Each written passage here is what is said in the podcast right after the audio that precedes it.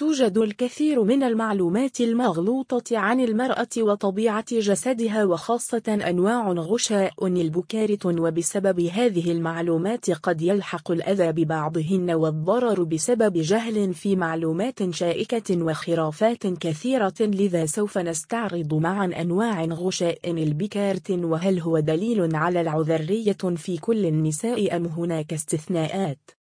أنواع غشاء البكار وكيفية التعامل معها. غشاء البكار عبارة عن غشاء رقيق من أنسجة خفيفة عند فتحة المهبل لدى المرأة وتوجد به فتحة يختلف شكلها طبقا لنوع البكار وهو عضو في الجسم مثل العنيين أو الثدي وتختلف أنواعه طبقا لهرمون الأستروجين أو الهرمونات. أثناء البلوغ قد تؤثر على تكوينه وشكله مما قد يجعله سميك أو رقيق. وأنواع البكارة هي واحد.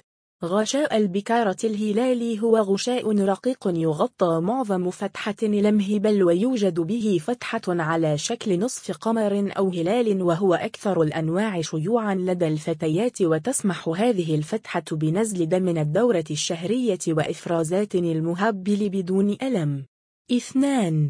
غشاء البكارت الكامل أو المصمت. Imperforated هايمن هو أحد أنواع غشاء البكار غشاء رقيق يغطى كل أنحاء فتحة المهبل لكن بدون آ فتحات تسمح بنزول دم الحيض الشهري أو إفرازات المهبل مما يجعلها ترجع إلى المهبل والبطن مرة أخرى مسبب بذلك أضرار جسيمة للفتاة. أحيانا يتم تشخيصه عند الولادة لكن في الأغلب يشخص في مرحلة المراهقة والبلوغ عندما تبدأ أعراض عدم نزول دم الدورة الشهرية واحتباسه في الجسم. ثلاثة غشاء البكارة ذو فتحة صغيرة microperforate hymen هو غشاء رقيق يغطى معظم أنحاء المهبل وتوجد به فتحة صغيرة للغاية تسمح بنزول دم الحيض لكنها صغيرة جدا وأحيانا تحتاج الفتيات لهذا النوع إلى تدخل جراحي بسيط لتوسيع حجم الفتحة إلى الحجم الطبيعي. ولأنه يسبب ألم في العلاقة الزوجية الجنسية بعد ذلك وكذلك عند استخدام الفويت الصحية التي تدخل المهبل يسمح بدخولها لكن بمجرد امتلائها بالدم يكون خروجها من المهبل صعب للغاية. أربعة غشاء البكار الثنائي الفتحة هو غشاء يحتوي على أنسج وخلايا أكثر في المنتصف مسببة فتحتين للغشاء عند لمه بل بدلا من فتحة واحدة وينزل منه دم الحيض بصورة طبيعية. 5.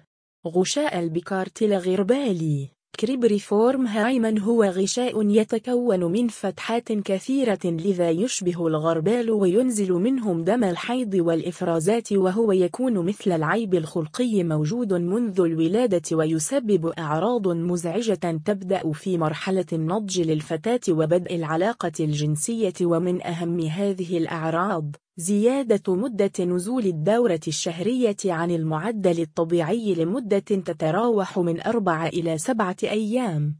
صعوبة استخدام الفويط الصحية داخل المهبل. ألم في البطن والظهر وألم ونزف أثناء العلاقة الزوجية. أحيانا تحل هذه المشكلة عندما تكبر الفتاة لكن في الغالب تلجأ إلى جراحة لحلها. 6.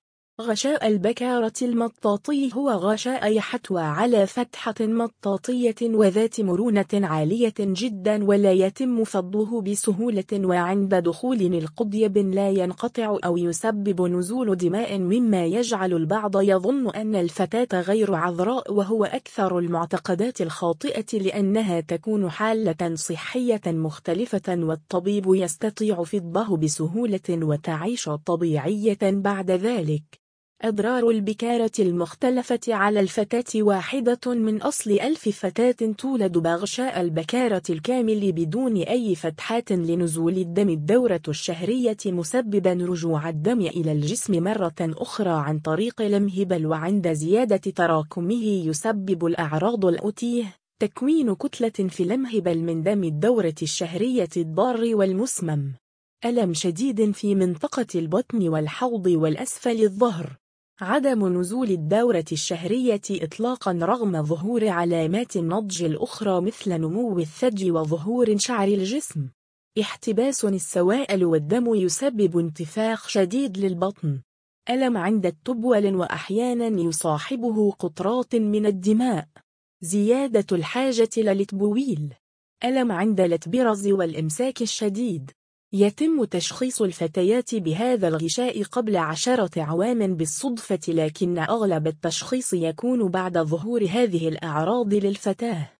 الأجراء المتبع لحالات غشاء البكار غير الطبيعية غشاء البكارت الكامل وذوي الفتحة الصغيرة جدا والغربالية عندما يبدأ في التسبب بألم ومشاكل للفتاة بجب التدخل الجراحي لحل هذه المشكلات أنواع غشاء البكارة غير الطبيعية وتفادي المشاكل الصحية للفتاة والحفاظ على حياتها. لكن للأسف يوجد بعض الأهالي الذين يرفضون أي تدخل جراحي لهذه المنطقة الحساسة اعتقادا منهم أن الفتاة بذلك سوف تفقد عذريتها دون الاهتمام لصحتها على الأطلاق وهو أمر ظالم للفتاة وقد يؤدى التأخير في هذا الأجراء إلى وفاتها.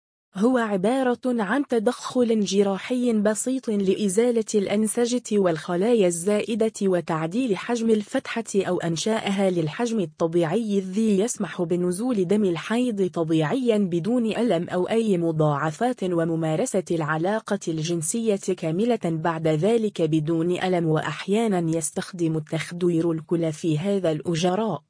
وبعد هذا الأجراء تستخدم الفتاة أدوية مثل مضادات الالتهابات والمسكنات ومضاد حيوي لمنع الإصابة بعدوى بكتيوريا ولا توجد مضاعفات بعده وتشعر بألم بسيط ثم تعيش طبيعية. علامات غشاء البكارة السليم. البكارة السليمة تكون عبارة عن غشاء رقيق يحيط بمعظم فتحة لمه بل ويحتوى على فتح حجمها طبيعي ومناسب لنزول دم الدورة الشهرية بدون ألم. وعند بدء العلاقة الجنسية لأول مرة يكون فض غشاء البكارة طبيعيا بأقل ألم ممكن ويسمح بعد ذلك بممارسة العلاقة دون عوائق. كيفية فض غشاء البكارة عند الفتاة. كما ذكرنا هو غشاء رقيق يتم فضه عند ممارسة العلاقة الجنسية لأول مرة ودخول القضيب مسببا ألم بسيط ونزول بضع قطرات دماء ويعتبره الكثيرون دليل ملموس على العذرية لكن قد لا يحدث ذلك لكل النساء مثل لغشاء المطاطي وعند فضه يكون هناك بقايا لأنسجة البكارة على جانبي فتحة المهبل. يظن البعض أن ركوب الخيل أو ركوب الدراجة أو ممارسة الرياضة قد يسبب فض غشاء البكار لكن هذا غير صحيح لكن ما يسبب قطع البكارة هو دخول شيء حاد إلى فتحة بل مثل السقوط الشديد على أداة حادة في الماء أو حمام السباحة مثلا. أحيانا يتم فضه عند ممارسة العادة السرية بعنف باستخدام أداة جنسية. عوامل تؤثر على تكوين غشاء البكار شكل البكار وحجمه وصلابته أو مرونته تتأثر بعدة عوامل طبيعية مثل عمر الفتاة ونسبة الهرمونات في مرحلة النضوج. إذ أنه في حالة الرضع وحديث الولادة تكون الفتاة ما زالت تحت تأثير هرمونات الأم ويكون الغشاء سميك وذو لون وردي فاتح ومنكمش على نفسه. ثم بعد ذلك فترة عامين إلى أربعة أعوام تبدأ الهرمونات بالتكوين في جسم الفتاة وتؤثر على شكله ويصبح أقل سماكة وأكثر ليونة وتزداد هذه التغييرات مع اختلاف الهرمونات كلما كبرت الفتاة واقتربت من النضوج هل الغشاء الحلقي سهل الفض؟ هو الغشاء الأكثر شيوعا بين أنواع غشاء البكارة ويفض أثناء العلاقة الزوجية لأول مرة ويكون مؤلما لدرجة بسيطة ويسبب نزول بضع قطرات دماء لكن أحيانا لا يفض كاملا من أول مرة ويكون فض غشاء البكارة جزئيا فقط وعند ممارسة الجنس مرة أخرى يتم فضه كاملا وتنزل قطرات دماء ثانية وفي حالة النزف الشديد بسببه يجب التوجه إلى أقرب مشفي أو طبيب لإجراء اللازم.